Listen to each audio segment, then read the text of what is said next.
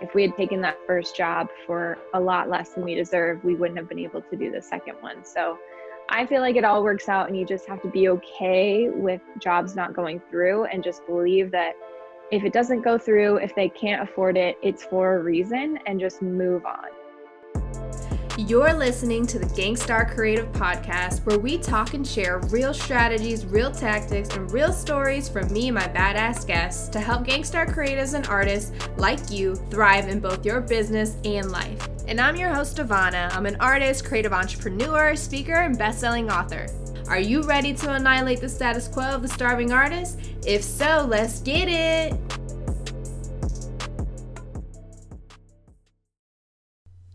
Today's Gangstar Creative guests is Roxy and Phoebe, and they're the co founders of Pandr Design Company, which is a boutique design agency specializing in murals in Southern California. Working in a wide variety of mediums and methods, they tailor their work to any brand strategy. They are known for their bold, unapologetic statement pieces and have worked with companies such as Visa, Target, the Minnesota Vikings, the Phillies, Lululemon, and Tilly's, to name a few. They are also passionate about teaching other creatives to run a successful business. Through their online resources, classes, webinars, and talks, they help give creatives the tools they need to run six figure businesses. Some of their gangster accomplishments include booking 50k plus mural projects, doing a TEDx talk, and starting the first ever female mural festival, a nonprofit organization called Ladies Who Paint that's dedicated to empowering female artists. And each year they host a mural festival in San Diego where they fly 10 female artists from around the world for a once in a lifetime trip to install large scale murals. They also have gotten a book deal, and they've also been running a podcast called Drunk on Lettering for three and a half years. I'm super excited to pull back the curtain on the Pandr Design Company. So let's go ahead and get to this episode.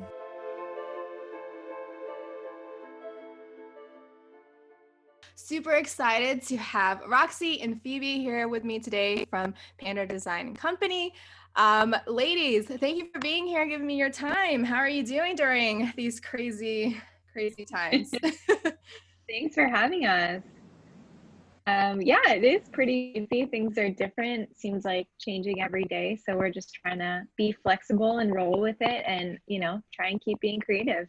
yeah. Uh, well, if you could tell our listeners a little bit about yourself, who is, if you want to go with each person, who is Roxy, who is Phoebe, um, and like who is Pandr, where did you start and where are you guys today? Yeah, a lot to talk about. So, mm-hmm. um, I'm Phoebe. I'm one of the co-founders, and uh, Pandr actually stands for P and R, as in Phoebe and Roxy. So that's always a mind blower to people when they are like, "Oh, that's what that is." But we wanted to come up with kind of um, an ambiguous name, like you know, if we hey, we're doing murals today, but who knows after this crisis? Uh, you know, if we decided pivot and turn into whatever other kind of business. We just don't have to be, um, you know, stuck with something that's uh, our name describes. But yeah, so I'm the co-founder. We also run Ladies Who Paint Together, which is a nonprofit uh, where we empower female muralists around San Diego. And that's how we met you. We are really lucky to have you as a volunteer, and that was awesome. And um, what else, Rox? I don't know. You take it away. yeah. So um, with our business, Pandr Design Co., we primarily paint murals and we work with businesses to create custom artwork that people will engage with on social media. So something people are going to want to stop and take a photo with. And we also do traditional graphic design stuff, branding, packaging. Um, we also teach a lot of uh, workshops and webinars and put out a lot of resources because we're passionate about helping other creatives run successful businesses. Um, we've learned that. a lot since we started our business over four mm-hmm. years ago, and uh, we want to help other creatives find success as well. So you guys do obviously a lot of lettering. You have your Drunk on Lettering podcast. You your work um, listeners, you got to check out their work. It's very colorful. It's very fun. I am. I've never been good at lettering or handwriting. Um, with my graphic design background, I just stick mostly uh, just to the graphic design aspect without the lettering. so I really admire your guys' talent and skill set in that.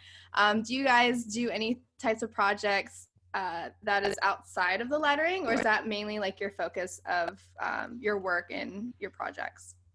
Yeah, it's definitely where we've uh, carved out a, a niche for ourselves. We certainly specialize in lettering, but we both went to school for uh, graphic design, so we can do anything really. Um, both have a background in fine art, so we grew up drawing, uh, painting, anything. So we certainly would love to do more and more illustration. I think we just need to show people that we're we're capable of that too. So uh, that's on the game plan for 2020 is more murals without lettering, uh, more logos and that kind of thing. Okay, that's cool. Um, you guys have been in business for you said four years now, and you guys have been killing it. Um, was it always successful when you started? I'm sure it wasn't, but how long was like you know that upward part of the roller coaster before you guys felt like you saw the the peak or the turning point for your success in your career? Yeah, it was definitely a big struggle in the beginning. Um, Phoebe and I both went to school for graphic design, so we didn't really have much of a business education. We both worked full time graphic design jobs when we met and before we started our company. So when we quit our jobs to go full time with our own business, um, we had no idea how, what it took to run a business. We had no idea how to price. We had no idea how to get clients or who our clients should even be. We were kind of all over the place. So mm-hmm. it was definitely a big, big struggle because we weren't charging enough and we weren't getting enough clients coming in. So that first year was definitely really, really tough. And looking back, I don't really know how we made it through. Um, but we ended up working with a, a business coach and um, took time to really educate ourselves on business. And that just completely changed our mindset, especially when it comes to money, and just took us to a whole new level. And that's why we've be, been able to be successful today. That's awesome. So let me just rewind a little bit. You guys were working full time as graphic designers. What, you know, a lot of people listening are probably at that point where like they're working full mm-hmm. time or they're working this job that they don't like or they don't feel fulfilled. What made you guys decide to, you know, either quit, put the two weeks in? You know, what was that defining factor to make that decision as big as that? Because that can be really scary for some people, especially creatives, where sometimes we really rely on that security of that. What was that kind of, what were those factors that made you guys say, like, okay, yeah, let's just quit and let's just go full throttle on this business together? Well, Roxy has that pivotal moment, so I'll let her tell that. But she basically influenced me. I don't think I ever done it had I not met Roxy. So um, I never planned on on working for myself. I always just imagined working for different agencies or different companies in house.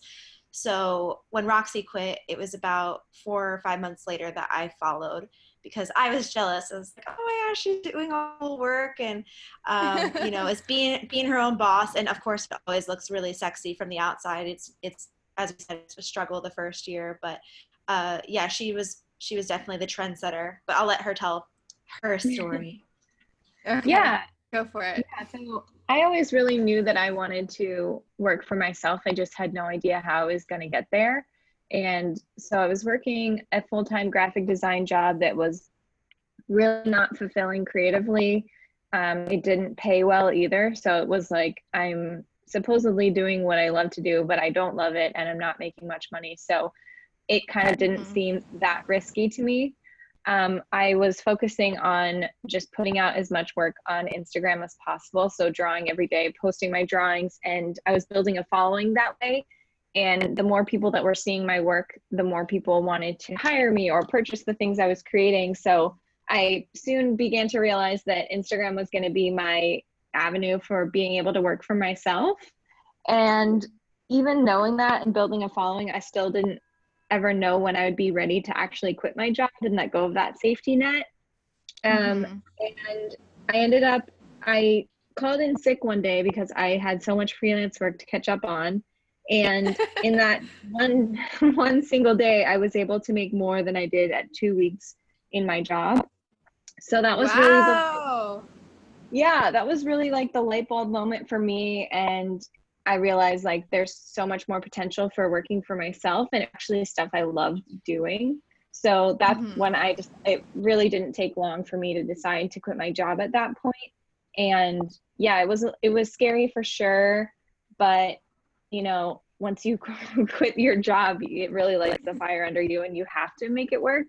So, yeah. um, yeah, it's a really good motivator. So that's kind of the journey I took. But there really is never a point where you feel completely ready to do it, but you just make it work once you do. Yeah. Did you guys get any or a lot of backlash from like your friends or family from making a big leap like that, especially like doing something in the creative industry? Um, my parents were fairly supportive. I mean, they've always been supportive. They they literally paid for me to go to art school, which was not cheap and is a huge risk. So yeah. supportive in that way, but I think they were just nervous for me financially, how I was going to succeed once I went off on my own. But uh, I don't know how we tricked them into thinking it would be fine. but uh, it was more just my uh, my boss not being very sure of, of me, and then actually the CEO of my company sitting me down and and having this conversation with me about you know are you sure you really want to do this? You know you really should consider staying uh, in a nice way but basically saying like i don't think you're going to succeed. So um, it was kind of fun. I i liked proving them all wrong. Yeah, yeah. it's like look at me now. Totally. Yeah for me my parents were like weirdly supportive like i wasn't really expecting that at all um, and so everyone seemed pretty supportive, but I'm sure they were really nervous for me as well. well, that's good. I feel like, you know, a lot of people worry about having that support because, you know, as a creative or being in the creative industry, you always have those people that like, oh, so what do you go to college for? And, you know, you're like fine art, graphic design, like, oh, okay. So, you know, are you going to get a real job? You get that question some of mm-hmm. your parents like already might hesitate with you working professionally like you have a professional job in a creative industry but they're still kind of like eh i doubt it's gonna like work out but now you want to actually quit that job that you have that stability and that security to right. do something creative um, and start a business which starting a business already is hard in itself and um, mm-hmm. so many businesses fail within the first two to three years so it's like okay are you crazy doing this but it's i think it's great to hear that you guys have had like that support system especially from your immediate family and friends not a lot of people are lucky enough to have that yeah. was your family supportive of you or were they totally freaked out yeah, so my family was supportive of me. Like I went to um, a four-year college. I was in the art program. I've been doing graphic design for a really long time. So like my mm-hmm. story in a short bubble is just like I was designing, creating websites since like the fourth grade, did like MySpace oh my layouts, gosh, did all of that. Yeah. And so like I knew I wanted to be like the best graphic designer in the world. Um, went to college for it. Didn't learn anything because I already not to you know, not to like be egotistical or anything, but it was just like it wasn't like the best art program, but like I did wasn't mm-hmm. learning anything. Um, long story short, I had to take a painting class, and it was there I fell in love with painting and um, hated graphic design and the client aspect of it and loved the creative freedom of painting and that's where i decided like that's where i wanted to put my focus in but it's just funny because awesome. me and my husband created um, a successful branding company so that's like um, majority of my income and most of my time that's being put towards um, that. So I still kind of fell back into graphic design in a way, but more from like a bigger mm-hmm. like ownership um, and yeah. have my husband as a partner. Um, but that's why also like I'm focusing um, when I do have the time on my art stuff while also learning from creatives like you guys that are doing the damn thing in that world because I don't know, for me, like I feel like graphic design, like agency, boutique, like that work is a lot easier to be successful in versus like fine art, you know, painting murals, doing paintings, commissions, shows, mm-hmm. that, that type of thing. So that's what really interests me. And there's not a lot of information on that side of the world out there, which right. is why, you know, I'm creating the Gangstar Creative Movement and launching this podcast to help creatives like learn more about the background and the business tactics of it because we don't really i mean and you know this because you guys have a lot of resources for creatives to grow their business and learn how to become successful muralists which i think is so freaking awesome and Thank in your you. social media you guys don't hold back in sharing like the behind the scenes so um yeah that's pretty much like my story and having you know my family supportive of that is has been great. I'm even moving all the way from virginia to california. Um, they were they were all cool with so i've been fortunate enough to still have that support. Um, but i think you know there's i'm just lucky in that sense and all three of us have been lucky in that sense yeah. But, mm-hmm. yeah. Um, is there anything that you would tell to the creative listening right now that feels like they don't have the support but feel like they can make that that step forward that can help you know make that final decision? Yeah uh, i mean yeah what do you think? Yeah. i mean social media has been a really great tool for us to network and meet other like-minded people. When i met phoebe i didn't know anyone that was also into lettering because it was a really really small community back then. And we've just from starting our podcast and just reaching out to people and commenting like we've learned that the people that we really idolize like they're just like us they're just people trying to figure it out and they don't have everything figured out even though it looks like they do on instagram so if there's yeah. someone that you idolize or look up to or want to be like you can find that network through instagram just reaching out to people and not being afraid to like yeah set up a, a zoom meeting just to pick someone's brain or send them an email asking questions like people really do want to help each other, especially other creatives, especially people that have become successful but didn't have people to look up to really. Um, I think mm-hmm. people are just so willing to give their knowledge. It just takes just reaching out. That's awesome. Yeah, I totally support that too. I mean, you're going to get people that don't get back to you, but there's people like you and me out there that are like, you know ready to give that lending hand because we support the creative yeah. community and uplifting each other you know and we just mm-hmm. need more of that yeah um, so when do you feel like was like the turning point for you guys in your company where you felt like we you know like we made it and i feel like you know it's a funny question because we're i feel like we never really feel that but I feel right. like when you first start a business, there's that moment where you're like, ah, I'm like, I'm drowning here. But it's like, you know like i finally feel like i made it. Was it like a project? Was it a certain um, amount of revenue that you guys hit? Like what was that moment for you guys where you felt like you finally felt successful in your guys' career?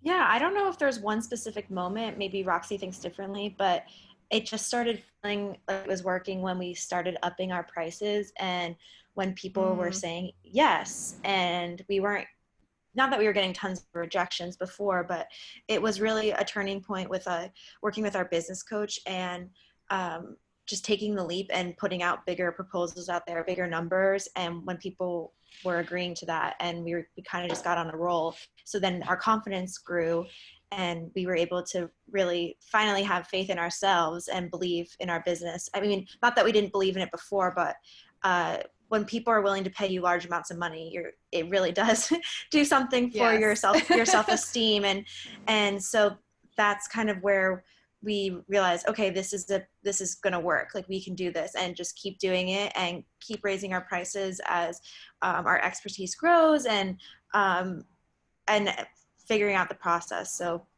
that's kind of how i see it. Yeah. Um, I agree with that. Another moment for me was um, Phoebe and I had always talked about a dream of being able to travel for work. And mm-hmm. um, once we started getting jobs out of state and being able to travel and people paying for that, that was a big moment where I felt like, wow, like we're really making this happen.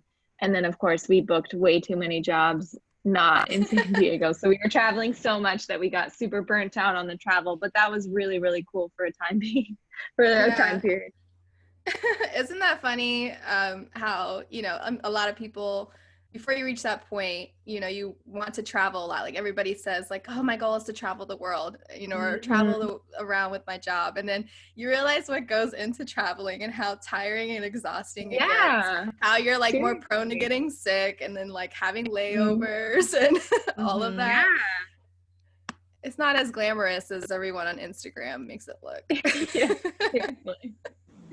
um, I'm curious to know what made you guys hire a business coach? You know, something that was a pivotal moment for me and my husband with our online business with a branding company and um, mm-hmm. online business coaching and things like that. Is you know our, our story is we came to California um, because we knew all the entrepreneurs were here and we went to our first like conference and basically invested in our first business coach and mastermind it was a $36000 investment but without that that money we didn't have but it was that right. moment that really like changed everything mm-hmm. for us in our business and we were able to quit our day jobs within a year um, of moving in california and within less than a year of actually making that investment so i'm very um, wow. um, passionate and very strongly um, supportive um, in people to invest in masterminds, invest in business coaches because we don't know everything. And um, mm-hmm. there's that like concept around like money or like good debt versus bad debt and like investing. You know, like I can just figure this out myself. I can use all the free tools. But at the end of the day, it's like, you know, if you want to get to where you want to be faster and smarter, like you might have yep. to pay a little bit more money to mm-hmm. learn from mm-hmm. somebody who can help you and succeed. Um, it's just like taking the concept of college, but I feel like mm-hmm. you're more successful using that money and investing that into an actual expert or you know community. Um, so I'm very interested in learning about how um, what made you guys you know hire a business coach. How did you find them? Um, and tell us a little bit about that experience. Yeah, so Roxy's mom actually introduced us to him. I can't remember who he'd been coaching that she knew, but I don't even think I knew what a business coach was. I didn't know mm-hmm. that was mm-hmm. a thing. And most people don't. no, it's yeah. very specialized, and I mean, there's it's there's a lot now, and and a lot of people yeah. doing consulting, and there's more specific. So we were definitely his charity case, and we always laugh like we were his lo- like loser like whatever clients, but um, he took a chance on us, and we actually interviewed him last week for our podcast and it was funny oh, cool. talk, talking with him about that and he was saying you know he chooses people from all different industries or works with people from all different industries but uh, he just makes sure he likes to make sure that whoever he's working with is passionate and is willing to do whatever it takes to make their business work so mm-hmm. i guess we had the passion so um, but yeah it was it took one introductory phone call speaking with him and and we just immediately felt like wow we don't know anything. We are all over the place. So this guy can definitely bring us to the next level. So it was it was a pretty easy sell. Can you guys share who your business coach was? Yeah. Um, we always refer people to him. So his name's aaron keith and he's out of san diego but we just spoke um, we spoke on the phone. We never really would meet in person unless need, you know, if it's needed. But yeah, so mm-hmm. he, I think he works with everyone, people all over the country. Okay, cool. Um, how long did it take for you guys to see uh, like results from the actions and guidance that um, you were taking and getting from him? Yeah, it seemed like it was really immediate. Like as Phoebe mentioned, that first call was really just wow, we have so much to learn. And he was very blunt with us that like each week we have basically homework that we had to do. And if we weren't doing it, then he would yeah. fire us. And mm-hmm. um, so we had signed a six month contract with him to have our phone calls every week. And every week we were learning something new, putting something into practice that week, and then talking about how it went and what we need to be doing the next week. So it felt like going to college, but instead of four years, it's six months. And instead of it just being very general, it's very, very specific to your business. So I feel like we got a four month or a four year degree in six months, which was really, really amazing. And yeah, just the amount of information, we just changed so much as people, especially like our mindset and mm-hmm. the way we even think about business. Like in the beginning, when we first started working with him, like creating the best work and being creative was like the most important thing no matter what but now yeah. after working with him we are definitely entrepreneurs first and designers second which might sound bad but it's actually so much more exciting and you can be so much more creative if you set yourself up for success and you're not like struggling to pay the bills like you're set you can be way more creative when you don't have so much stress hanging over you Mm-hmm. Absolutely. Um, and I would like to take away the statement that you just said where it sounds bad because it doesn't sound bad. And I think there's that like stigma that creatives feel like, you know, you're selling out if you're putting money first, right. you're putting business first, when it's like totally the opposite. And that's totally right. a big reason why we have so many starving artists and struggling artists is you know the mindset piece of it. And so the fact that you guys were mm-hmm. able to you know change your mindset and learn so much in such a short period of time and actually take action and implement on those things that you were learning and seeing so much success from it that's really amazing guys. Thank you. Yeah. Um so what was like so what were you like charging prior to like at the beginning of like having the business coach and then what what was that moment where he Oh was like God. okay you guys need to charge this so what was this amount and then when you did charge it like what was that like did it work out the first time or did you kind of freeze up on that Well, it was just totally all over the place, and that's what a lot of str- creatives struggle with. Is they we find that uh, our peers take a very long time to get back to clients with any sort of uh, estimate or proposal because they Wow. don't know what they charge, and so they're just making a guess based on for us, you know, making a guess based on the size of the wall and like, okay, that seems like a medium-sized wall, so I guess I'll charge five hundred dollars or whatever Mhm. there's no rhyme or reason to it and that was like a, the quick fix with him was coming up with a formula because it sh- it shouldn't take you s- you should be able to just crunch the numbers and and figure it out based on that for each upcoming uh, upcoming project so i think we might have shifted from not having any pricing to uh, between 15 to 20 dollars a square foot roxy correct Mhm. me if i'm wrong i think that's what we started at Yeah, I think Uh, that's what we started with. and then just went upwards from there. So, um, yeah, actually, we just this last week did a little bit of a deep dive on our internal uh, projects and uh, everything that all of our revenue that we've, we've um, accumulated over the last couple years. And so Roxy would was doing the hard part of figuring out what we've charged for every single job we've ever done. So seeing that kind Mhm. of over uh, time frame, so she could probably tell you the scarier numbers from the beginning. cool Yeah, like I said, or like Phoebe said, we were charging like all over the place, had no no formula or anything. So um, we decided to. Our coach helped us figure out that it needs to be based on square footage, and we we started to figure out that pricing. We started tracking everything, like how long each project took, how long we were charged, how much we were charging, how much supplies cost, so that we can then after the fact break it down and figure out okay hourly how much were we making for this project mm-hmm. and so that helped us figure out that initial um, i think 15 to 25 dollars a square foot which we our coach probably told us to charge more but that was just what we were comfortable with at the time. Like yeah. it just it takes a like baby steps especially when it comes to money. You can't do huge jumps. It's just hard for you to wrap your brain around. Um, Mhm. now we're up to 40 to 60 dollars a square foot so we've Oh, definitely increased a lot over time. Yeah.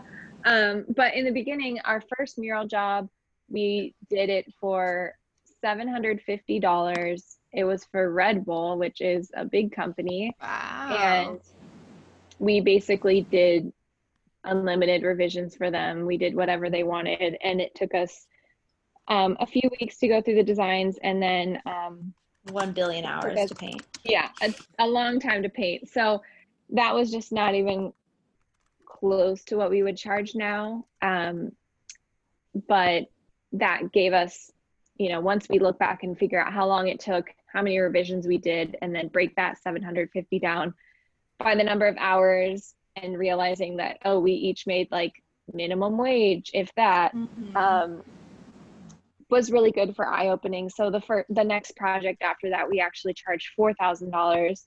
It still was a very big project, and we did way too many revisions for the client. But we were able to like understand that we needed to charge more. Um, Yeah. Of course, we it was the early stages, so we didn't have consistent enough work. So then we would drop our prices low so we could get more projects, and then we'd do little projects here and there for like six hundred to a thousand dollars and it just wasn't working. So yeah. It's a lot of when it comes to pricing and it really really is all about your head about money. So you said so we went from like a seven hundred dollar project to a four thousand dollar project, and then in the beginning you kind of had to go up and down because of kind of where you were portfolio wise and experience wise.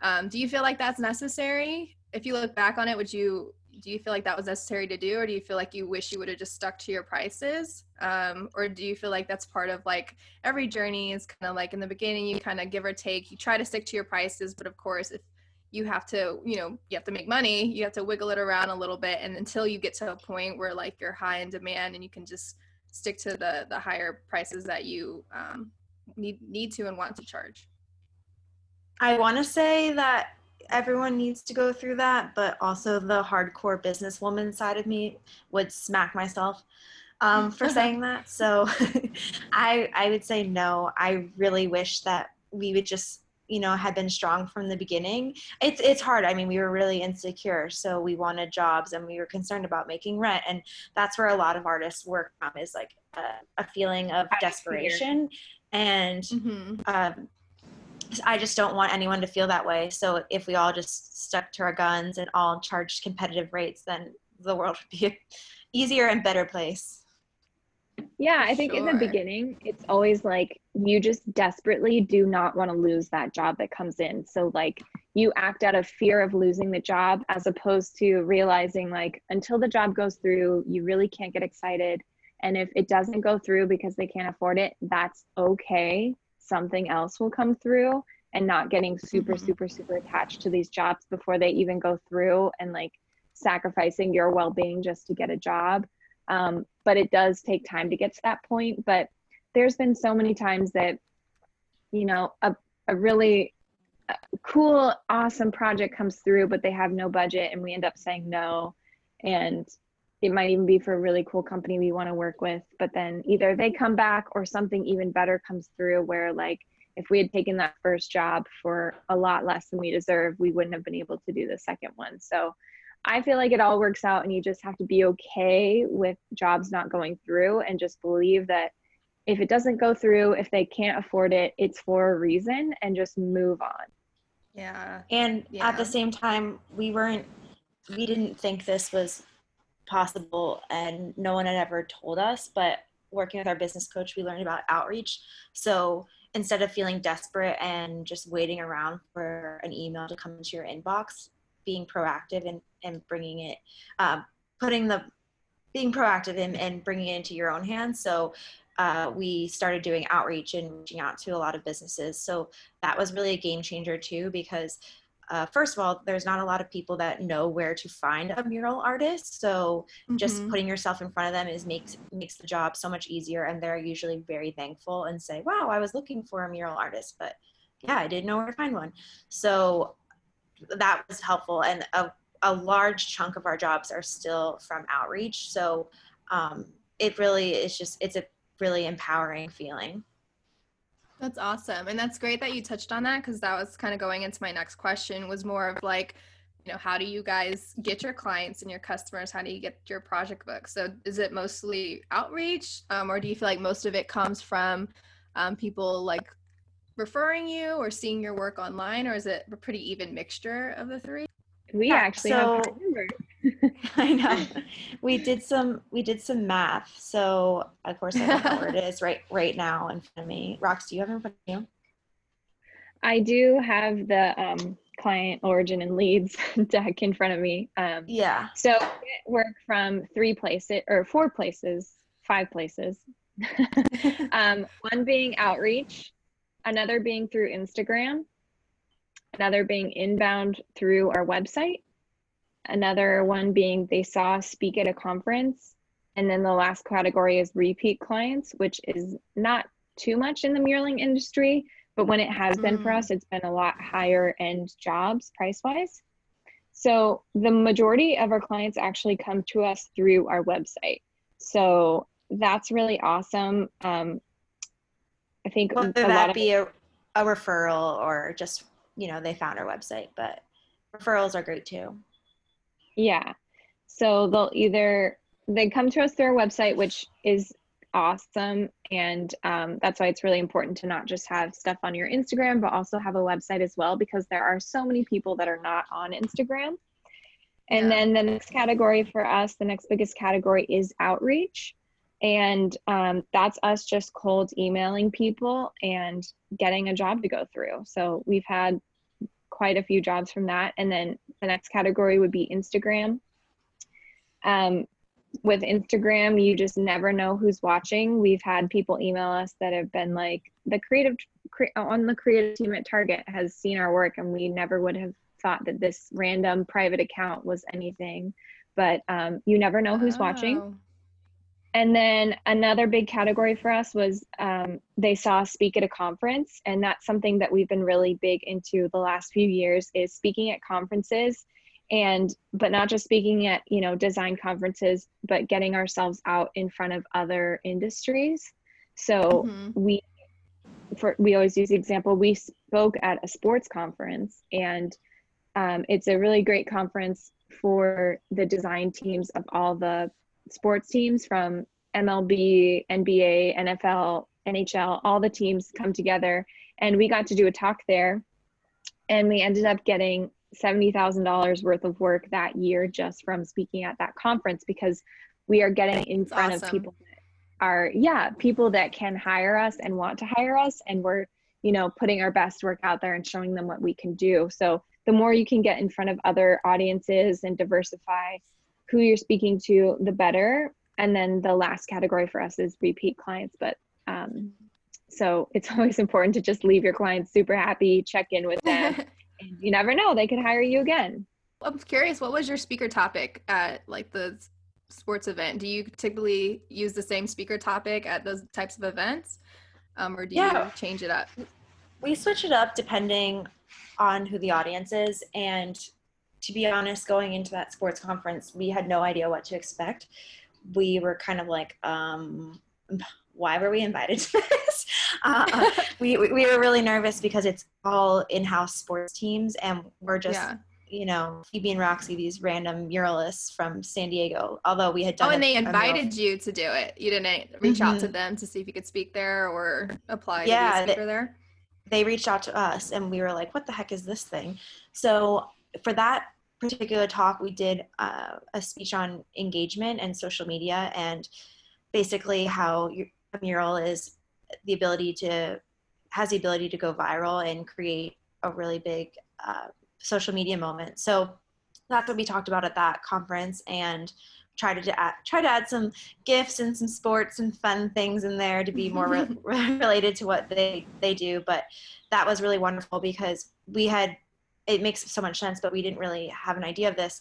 They have have struggled with bringing women into their stadiums. You know, it's it's mm-hmm. very much geared towards men, and um, but they feel like, yeah, wow, we're missing out on 50% of the population, and we have found that um, majority of the people taking photos in front of our murals are women. So hey, why don't we help you out? So that's why it was it was basically us getting on stage and doing a sales pitch.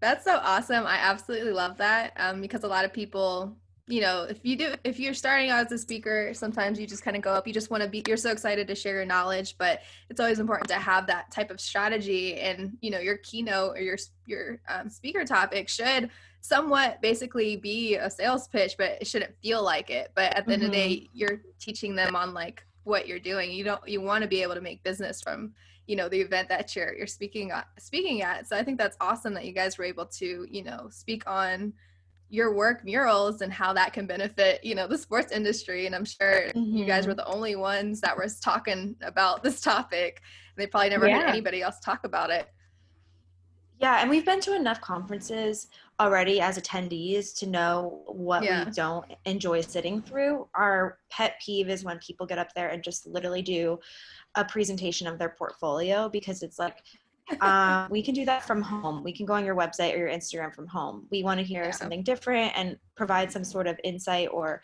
advice or, you know, be more vulnerable up there. So we knew what we didn't want to do.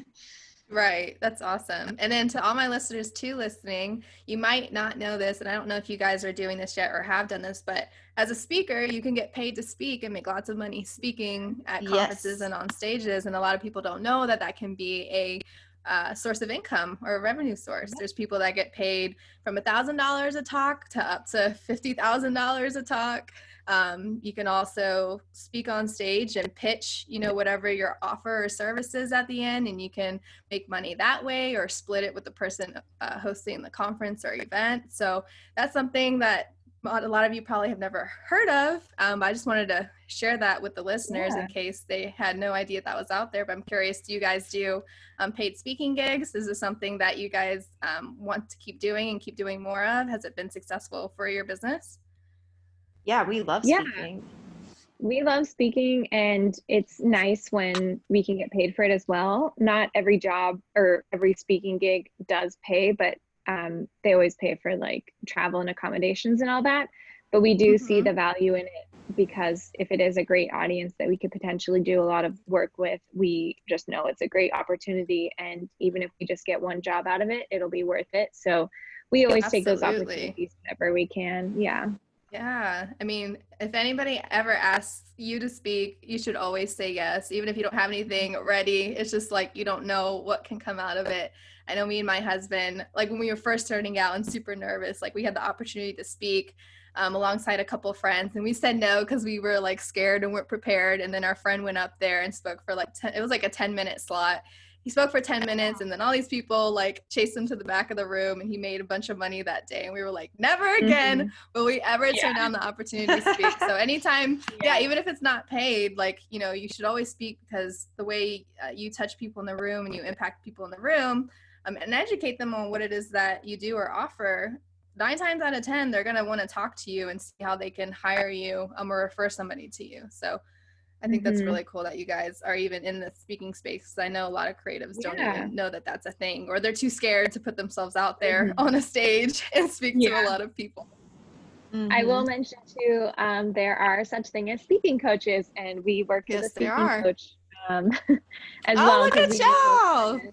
So yeah, that's something if you don't feel like you're a good public speaker there's a coach for everything so it's mm-hmm. worth investing in that as well absolutely ah i love that you guys are so ahead of the curve and i'm so excited to have you guys share all this knowledge with everybody this is so fun yeah. Um, when you guys are talking about outreach what does that look like i know some listeners probably haven't even thought about what outreach is and what that looks like. What does like a typical outreach email look like? Do you do it just email or on social media too, or does it just does it depend? Yeah, we've been sliding into people's DMs. We're not uh, shy about doing that, and specifically when we're trying to find, you know, the creative director for Shake Shack or whatever, um, finding them on LinkedIn, and then uh, yes, I will message people on LinkedIn, but I don't know. Maybe it's something I'm doing wrong, but I haven't had great success in, in people getting back to me on there. So when I find their mm-hmm. social media uh, accounts, I'm, I mean, I feel like I get a better response, uh, response rate. Or, but what we generally do is is the cold emailing. And so, um, for instance, we're if it's still on, we're we're trying to go to a conference in Detroit this July. So we have a goal of painting in all 50 states. So we want to paint a mural while we're in Detroit. Like we don't want to just go there for the conference. We want to make some money too. So mm-hmm. we smart have been, yeah, we've been reaching out to every single business possible in, in Detroit. And I say every single business possible, but we do know what industries work best for us. So targeting um, hotels, restaurant groups, co-working spaces, startups, uh, shopping centers, all of all those sorts of places that have people hanging out and in, whether it's inside or out, outdoor space that would need a mural. So we find their emails and then we write a, we have a, a basically a templated email that we just copy and paste, but take cater it to each person a little bit here and there if you need to. And um, so um, what that usually says is hi, you know, my name's Phoebe. I'm uh, run Pandr Design Co. alongside of my business partner Roxy, and we're coming to Detroit this summer. We came across your business, and we thought our murals would be a really great fit for you. So um, feel free to take a look at the presentations below, and then do you have time to hop on a quick call this week?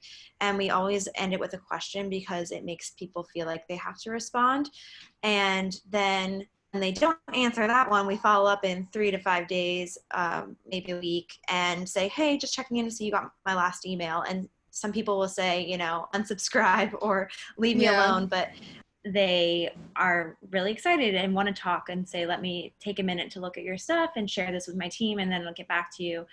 Um, so that's usually how that works. And then we hop on a call and you explain your process and one thing leads to another and we either have a mural job or we don't and sometimes you know it might not work out in that that moment or that time period but they say you know this might be a better in a few months and so that that's when we put their name and their info into uh, a spreadsheet somewhere and we and we reach back out to them at that point because you know, people forget. It's it's so easy mm-hmm. to just mm-hmm. forget about things, but you need to be aggressive and put yourself in front of them. So we we certainly follow up with everyone and make things happen.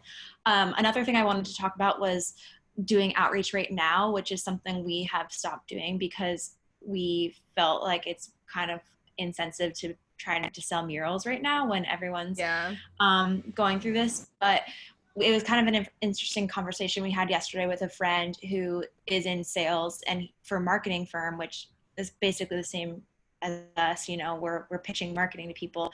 So he said he's he's still doing outreach, but just you just have to word it correctly. So um, there are a lot of companies that are still doing well. Um, for instance, he was saying mm-hmm. liquor, like liquor sales are not seeing any sort of uh, mm-hmm. depression right now. So yeah. um, we're not going to be able to, you know, do probably the same marketing as as normal but you know it's still worth putting yourself in front of them and and saying you know whether it's right now or down the line you know i want to help you and perhaps get creative with it when you know once that conversation actually starts you can get creative with it and maybe pitch something differently that w- wouldn't mm um, have worked before but it's it makes sense now because everyone's on you know lockdown yeah oh that's so good and really smart um uh, mm-hmm. you know mm-hmm. thinking about different ways to approach especially something like you know the coronavirus where nothing like this has ever happened where like the whole mm world has like been affected the way that it has and so many businesses and people are right. affected by it and it's just like you know i don't think it's evil that people want to sell their products or services because we all gotta do what we gotta mm-hmm. do but it's you know mm-hmm. how you do it and how you approach it so um, that's very interesting to hear you know that approach and how you guys are kind of shifting that where it's like okay it is a little insensitive to like pitch murals right now when they're trying they they have to lay off employees and this right. and that but then it's also there's also businesses who are doing completely fine like you said like mm-hmm. the liquor mm-hmm. business um, mm-hmm. I'm sure grocery stores. Um, yeah. Yes. You know, a lot of the bigger companies. I've even seen, um, like on LinkedIn, um, makeup companies have seen a lot of growth in the past month. Interestingly, so I think people oh, are wow. still like online shopping. Yeah. Um, right. So I think there's still some, you know, big businesses out there that can still use your products or services, but just kind of shifting how you're pitching yourself and how you're mm-hmm. approaching these people um being sensitive to the situation i think that's really smart yeah yeah um, so once one person hires you, okay, so say you send out an email, like an outreach email, and they're like, oh, I took a look at your presentation. I really love your work. Like, this is something that we've been talking about to do for our um, our office. What happens next? Like, what happens once you know you get a yes or someone hires you for your services? yeah, yeah. so uh, okay. Go ahead rock sorry. No, no um, so the next steps they want to basically they're interested in potentially hiring us and we're interested in potentially working with them but we have to get them on the phone to hear a little bit more about what they're looking for and also to go over our process and pricing. So we as quickly as we can set up a quick introductory call call, which is typically about 10 to 15 minutes. And this is where we get the opportunity to hear a little bit more about their company, what they're looking for, make sure it sounds like a good fit. And then to also, most importantly, go over our process and pricing. And it's really important to talk about pricing as soon as possible and to show that you're professional, you know your numbers, you know what your services cost, and um, just put it out there that yes, this is something that they will be paying for and um, it's important to go over what your pricing is what your process is how long it the process usually takes everything that's included and this is where you're selling yourself you're you know seeing if they're shocked by your numbers or anything like that and we also ask them if they have a budget range and that's where we can weed out if people just completely cannot afford us. You know, we don't want to waste our time putting together a whole pitch deck if they don't have more than $500 to spend. So our minimum for our projects is 3000 we don't do anything below $3000 and so we tell them that on the phone and um, if they're like yeah sounds great you know, our well is this size, so it would be approximately like this much, and they're okay with that, then we move forward with putting together mood boards and estimates for them. But, you know, we don't want to waste our time by like checking out the site or, you know, having a bunch of phone calls if they just cannot afford us. So we try to get that out of the way as soon as possible. Gotcha. So, do you guys um, share your prices and ask budget, or do you do like budget first and then you share your prices, or one and the other dep- depending on the client? What does that look like? Yeah, we ask them. Uh, well, actually, no. We we usually tell them our whole process first, and we say it's forty to fifty dollars a square foot. But people don't usually do math, so um, they they nod their heads or they say yes, but they don't necessarily you know, know, know what, what, that, means. means. Yeah. So at the end, we say, do you have a budget range in mind for this project or a number you'd like to stick within? And which is also good to know because, um, you know, say they say $4,000, but to do the entire wall would be $8,000. We say, mm-hmm. okay, well, um, you know, th- that wouldn't, that wouldn't pay for the whole wall, but we can certainly put together some pricing or some, some options for you that are $4,000. And sh- we do a lot of of presentations showing what a partial wall would look like. So we we tell people, you know, we can design it so it doesn't just look like a sticker on your wall. That we can do this mm-hmm. interesting like half wall thing, or especially if it's the bottom half of the wall because that's where people are going to be standing to take photos anyways. Or yeah. if it's you know, it's always different. So it's just good to to ask on their side and then also be very upfront on our side. Gotcha. So then if they are within or they meet your minimum and or they're more than your minimum which is a, a big yeah. yeah. Um, what happens after that yeah so sometimes you know just because they tell us their budget doesn't actually mean that's their budget so we just like to ask that to get them thinking about it and to break mm. the ice when it comes to talking about money um, but it we don't really you know we'll give them options but it doesn't necessarily mean that we're not going to pitch them something a lot bigger because we found that companies they're not going to tell you everything they have to spend. And if you do a good job of selling yourself and they really want you they're going to make it happen. So I'm sure all of us have bought something that was a little bit out of our price range, but we really wanted those shoes or whatever. Like if someone yeah. really wants you, they're going to find a budget to make it happen. So we always put together options for our clients. So next thing we would put together mood boards and estimates for the call um, for our next call. And the mood boards are going to show the difference between the two price points. So we always do tiered pricing, um, which is a low end and a high end. And um, low end is something more simple, usually one to three colors. It obviously takes a lot short of a time to design and to apply onto the wall. And then something on the higher end is the $50 a square foot range, and that's a lot more complicated, more detail. So we go on Pinterest and go through our past work and put together mood boards based on what we think the client will like, what would look good in the space, and also just showing the visual difference between those two price points so they really understand what they're getting for the two different prices.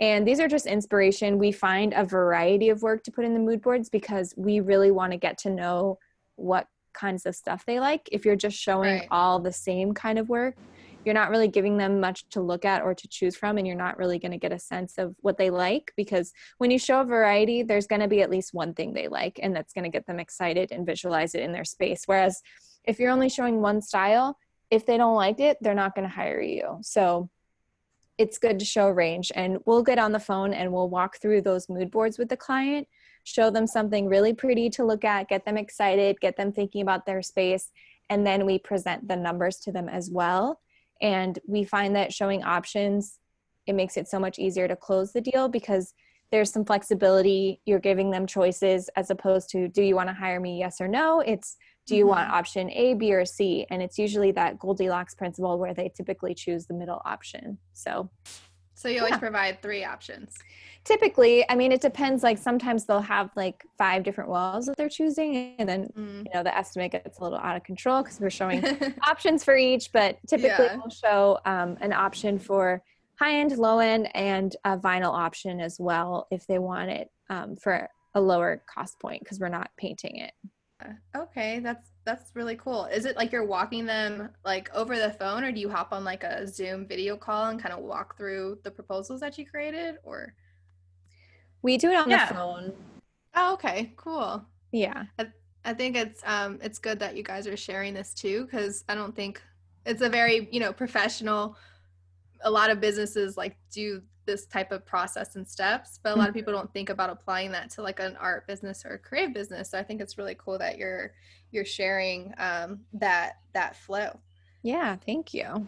You and this is um you don't do any concept work at all right? No. It's and, just finding inspiration putting it in a mood board and be like hey here's the potential. And then yeah. once they say yes they pick the price point i'm assuming you guys do a deposit and then you do concepts Next. Yeah. Yeah, we don't do any design work until we get 50% deposit upfront and a contract signed. And we don't recommend anyone do any work for free. You're just like giving them free work. Why are they going to want to pay you if you're doing this stuff for free up front? And also, you're not going to spend as much time.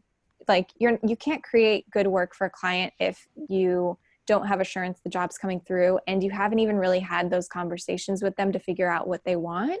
So, mm-hmm. um, once we show them the mood boards, we get them excited, they sign on for the project, we get 50% up front, get a contract signed, and then we start designing. And then we can really dig into the project, dig into what they're inspired by, what's best for their space. And um, we've just found any time we skip steps or design up front, it never, ever, ever goes well, ever. the universe yeah. knows. Yeah. Yeah, um, especially like with having contracts and having like specifications on, um, you know, how many things that you can change and like mm-hmm. you know, mm-hmm. what exactly you're agreeing on because somebody's expectation of you could be totally different on whatever mm-hmm. your expectations are for the project. So uh, that's really good that you're sharing um, with our listeners you know like have that contract get that deposit get that bag at least half the bag right now yeah um, and then they pay you i assume um, the day you complete the project or you give them like a three day window um, yeah so if we're doing stuff that's digital like a branding project or if it's going to get printed as a vinyl um, we don't give them the final files until they pay the final deposit. So at that point they've already like decided um, the final like they've already approved the final artwork. They just don't have the files that they need. So we just don't send that to them until we get that final payment. And so we've obviously never been stiffed for payment for that for painting murals it's a little bit different because we have to install the mural and then we get paid um, once we finish. And we you, we require it to be paid the day that we finish but of course sometimes people wait or people will just sometimes have a little bit longer to process payments. And um, we have a late fee in our contract that if we don't receive payment within 14 days of finishing the mural that there's a 10% late fee which we don't ever really um, implement. We just use that to threaten people basically nicely just say like hey yes to protect you know, yourself yeah you got to protect yourself. So um so yeah we um we again also have never been stiffed on mural painting as well um getting that That's final good. payment we have had to get our lawyer involved to get payment one time but um luckily we still got the payment. Yes. Um what how long is your the sales process typically would you say like from outreach to actually closing the deal? Yeah people the longest the longest period is waiting for the contract to get signed so mm. um that's really what that slows things down but um, what do we have? We have everything from, you know, we could do we don't want to do this, but we can turn a project around in two weeks, or we have some that take six months. But generally, I think our average is around two months. Okay. See, that's good to know because I feel like a lot of people feel like it just ha- like they see success from other creatives and they're like, oh, like it probably just happened right away. But it's mm-hmm. like a mm-hmm. process. You know, you have to do follow ups and then you have to get yep. on the call, and then these people are behind big companies, so there's a lots of people that have to approve things, and yep. you know they're yeah. busy too. And so yeah, so knowing that's really um, really eye opening. I, I feel.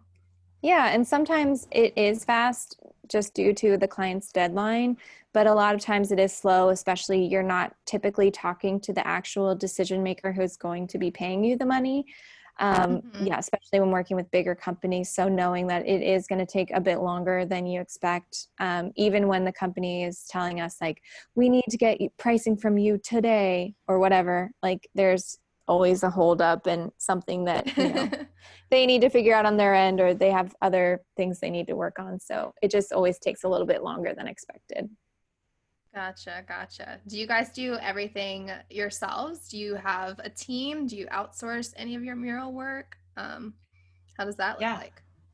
Yeah, so um, sad story, but we did have an employee doing business development for us until this shit hit the fan. So Oh, um, unfortunately, we had to do a, our first layoff. So that wasn't fun, but um, you know, everyone's going through that right now, so we're not Yeah. alone. And then when it comes to uh, applying murals, we do outsource. We will find people. Um, that's how we've tried to cut back on travel because we were killing ourselves. So, um, or especially if we have two projects going on at one time, you know, we can be doing an install somewhere and then having someone else install for us if uh, there's, you know, a project in LA or in uh, Texas or something. So we've found quite a few sign painters that we trust and, and love, and they do great work and are are able to paint our murals for us. Oh, that's cool. So you kind of have this list of people, um, like trusted people that you have in your back pocket that you'll reach out to and then have them go to whatever location that you Mhm. need them to go to.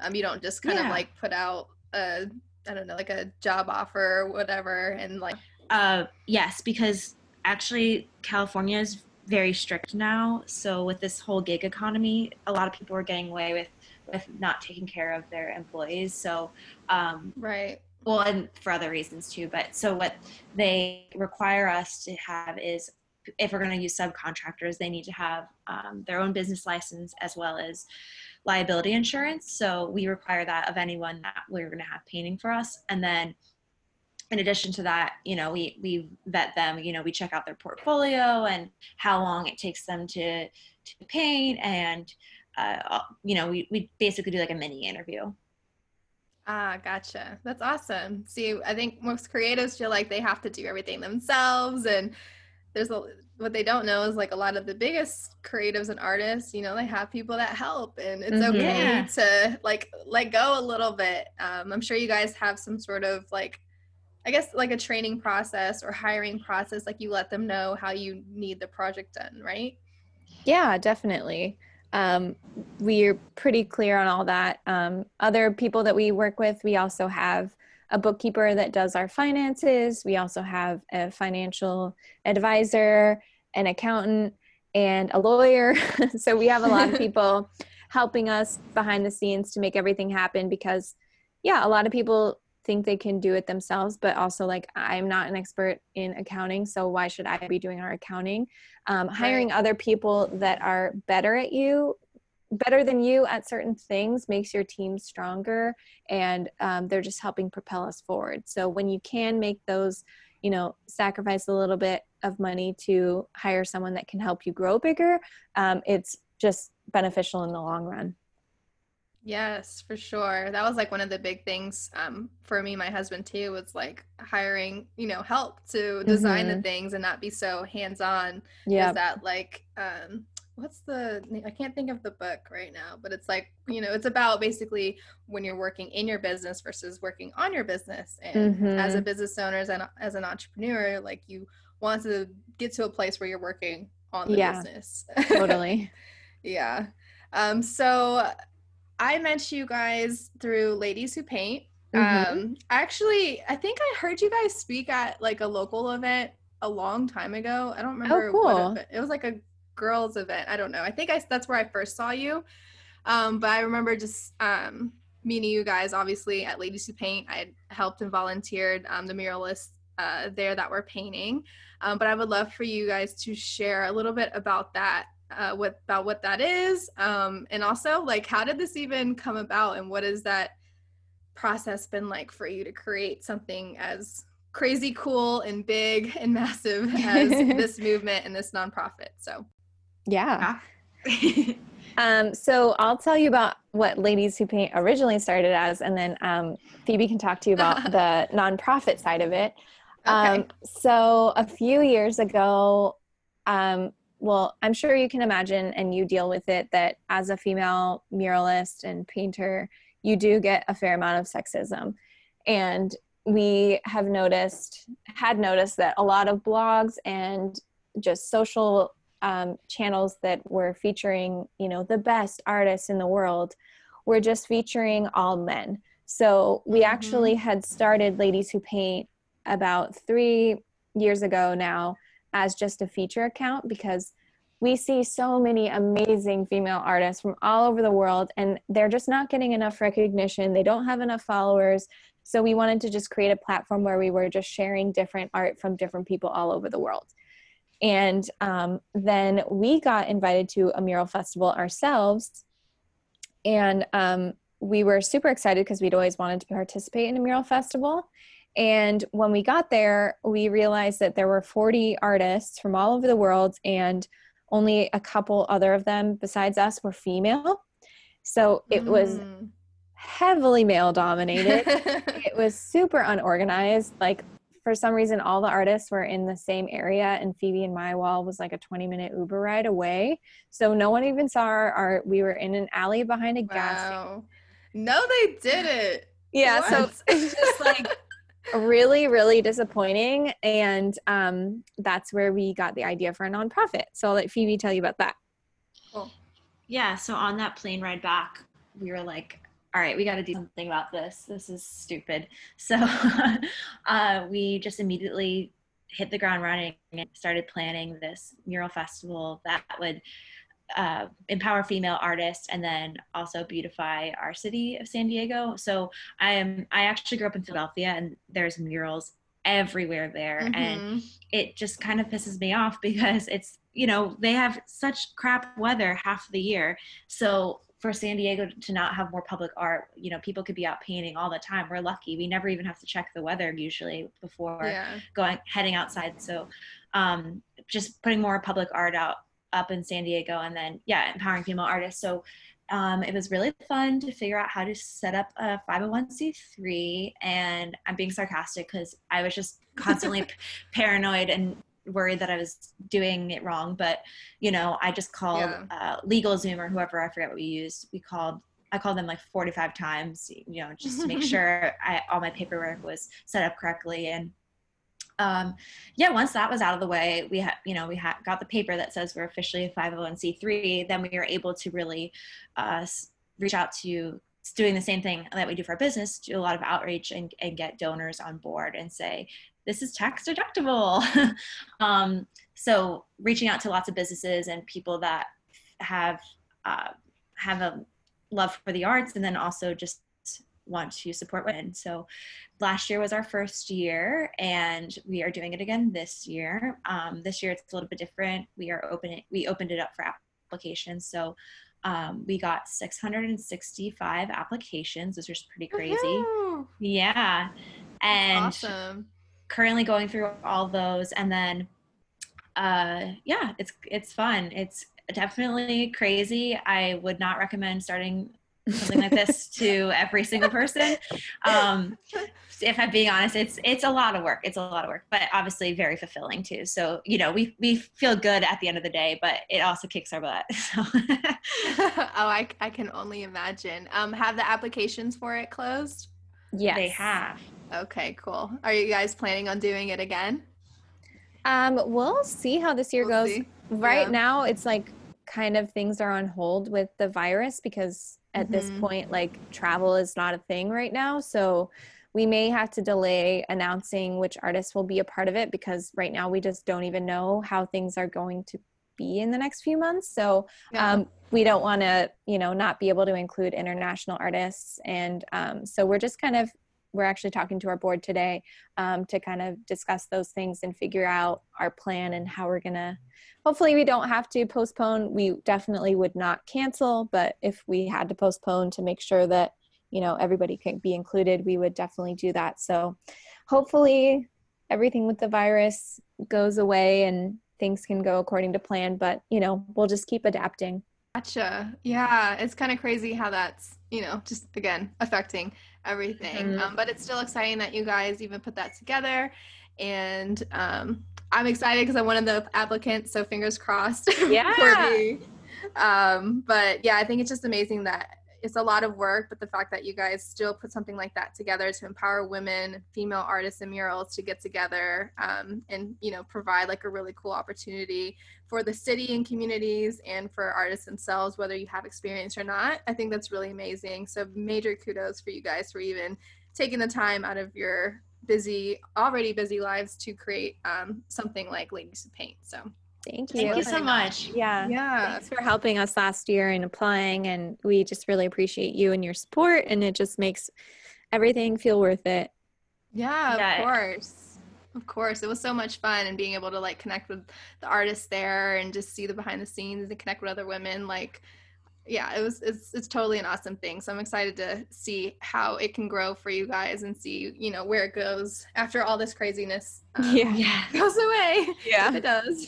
yeah. Seriously. um, yeah. So I just have a few more questions for you guys, and we can go ahead and wrap up. Um, one of my major questions I always ask everybody is just how do you think we as a creative community can annihilate the status quo of the starving artist? We have a whole TED talk about it. um, but yeah, uh, so definitely head to our website and watch that if you want a longer version. But I think we just all need to talk to each other, talk about pricing, and um, that will certainly help up our confidence and we'll continue to uh, change things. Roxy, did you have anything you wanted to add to that? Yeah, I mean, I think it just all comes down to mindset. Like, if you think you're going to be a starving artist and you're not going to make money, then you're not going to make any money. So, learning about business, learning how to change your mindset, thinking about money different, and you know, thinking it as a good thing and seeing the value in your work um, is really important. So that'll help us all grow. And yeah, talking to other people is very, very important. Talking about your pricing, putting it out there, and just getting comfortable with money and being successful. awesome. Yeah, I totally agree with that. And I just love how you guys are like, again, sharing the behind the scenes, like pulling the curtain back and actually even talking about your pricing, sharing like, you know, that you've gotten like $50,000 plus projects. A lot of creatives like are scared or shy to like share numbers. And I'm, Yeah. that, that always like baffles me because that's, I'm like, that's like a big reason why people don't know what to charge or know what's even Mhm. possible. Like, how are you supposed to know that that's even possible? To some people, that might not be a lot of money, but to a lot of other Yep. creatives, they're like, "What? You just got paid sixty thousand dollars for Yeah, like, exactly. a wall?" It's like, yep. yeah, you need to share that because it's so empowering and inspiring, and it Mhm. just shows and opens the door to what the possibilities can be, and then we can all, you know, rise Yep. up together and charge the same pricing and like you know uh, adjust that sta- uh, standard quo of like what people in society um, look at creative work or how they value it it's just like Mhm. a whole it's a whole circle of things that need to be changed in order i feel like to annihilate that status quo Yeah. um, but I feel like people like you and me and a lot of creatives out Mhm. there who are like pulling the curtain back and sharing those types of things is really gonna take that that um, step forward in in Yeah. helping creatives actually stop starving and actually Yep. start thriving. So yeah, totally. that's awesome. Um, so what's next for you, ladies? I know it's kind of like a weird question now, um, but Yeah. do you have like a lot of projects you're waiting on launching? Are you guys doing anything differently or new during this kind of like pause um, that you've adjusted to? Anything online? I know you guys. Yeah. I think you guys told me you guys were um, launching more episodes on your podcast too. So Mhm. yeah, what's next for y'all? Yeah, we've been doing podcast episodes every day since the lockdown basically happened. So, a lot of new content for people that's free. And then also, just we're going to keep pumping out resources for creatives. Um, we're actually hosting a webinar tomorrow. So, we're just going to keep working on the education side. And then um, we have several mural projects just on hold. So, we'll see how things progress and hopefully we can get painting soon. Yeah, I hope so for you guys too. But that's Yeah. at least you guys still have the online stuff um, Yeah. going for you guys and the education stuff. So that's awesome. Yeah. Um, is there any last parting tips or advice that you want to share to the Gangstar Creative listeners? I think it's been kind of the theme with a lot of our podcasts, but don't feel that you need to be producing all this crazy extra work. Don't uh, put too much pressure on yourself during this this downtime. Um, you know, it's it's such a weird thing that we're going through, unprecedented. Unprecedented. So just take time to take care of yourself and do what feels good. You know, if you need to lay on the couch, do that. If you want to make art or want to do something else, then do that. So, yeah, one day at a time. Yeah. Gotcha. Yeah, and I would just say that if there's something that you want to do, um, just do it. Just start doing it. Just dive in instead of like waiting until you're perfect to you know put that thing on instagram or put it out um, out there in the world. Um, phoebe and i had no idea again how to start a nonprofit or how to start a podcast. And we just jump into these things head first and figure it out along the way. And we've been able to go so much farther because we're not waiting to be perfect before we actually start putting it out there. So i'd recommend everyone out there do that as well oh that's so so good advice from both of you um, thank you both so much for your time today and chatting and sharing so much awesome gold nuggets and wealth of knowledge. Um, again, thank you so much for that. Um, I'll have your websites and social media handles and all of that um, linked in the description. Um, but yeah, thank you so much, ladies. I thank hope you. you get get through this tough time. Yeah, you too. um, and stay healthy and safe. Um, and we will be in touch. Yeah, thank yeah. you so much. If you enjoyed this episode, please subscribe, listen to a couple more episodes, and share it with a fellow Gangstar creative. I would also be forever grateful if you left a review letting me know what you loved and what you'd like to hear more of. And as a thank you for leaving me a review, I'll gift you both my 10 ways to create a Gangstar brand PDF and 5 ways to boost your online sales PDFs. Just screenshot your review and DM me the picture on Instagram at Devona Stimpson, and I'll send it right over to you. Until next time, cheers to annihilating the status quo of the starving artist.